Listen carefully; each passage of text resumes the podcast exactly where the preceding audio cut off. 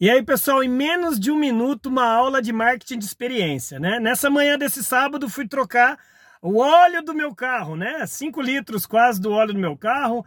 E vejam vocês, no primeiro lugar que eu fui, não souberam me vender o tipo do óleo certo.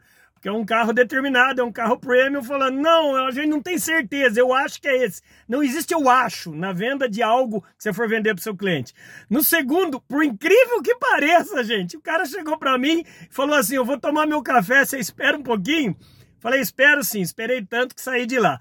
Terceiro que eu fechei, o cara me deu uma aula. O que eu precisava, que tipo de óleo, a viscosidade, que tipo de garantia, que tipo de serviço, o que ele tem de investimento, qual desses três vocês acham que eu troquei o óleo do meu carro? Então fica a dica, seja especialista naquilo que você vende, senão a concorrência vai abocanhar aquilo que você acha que é seu cliente. Bora brilhar, bora!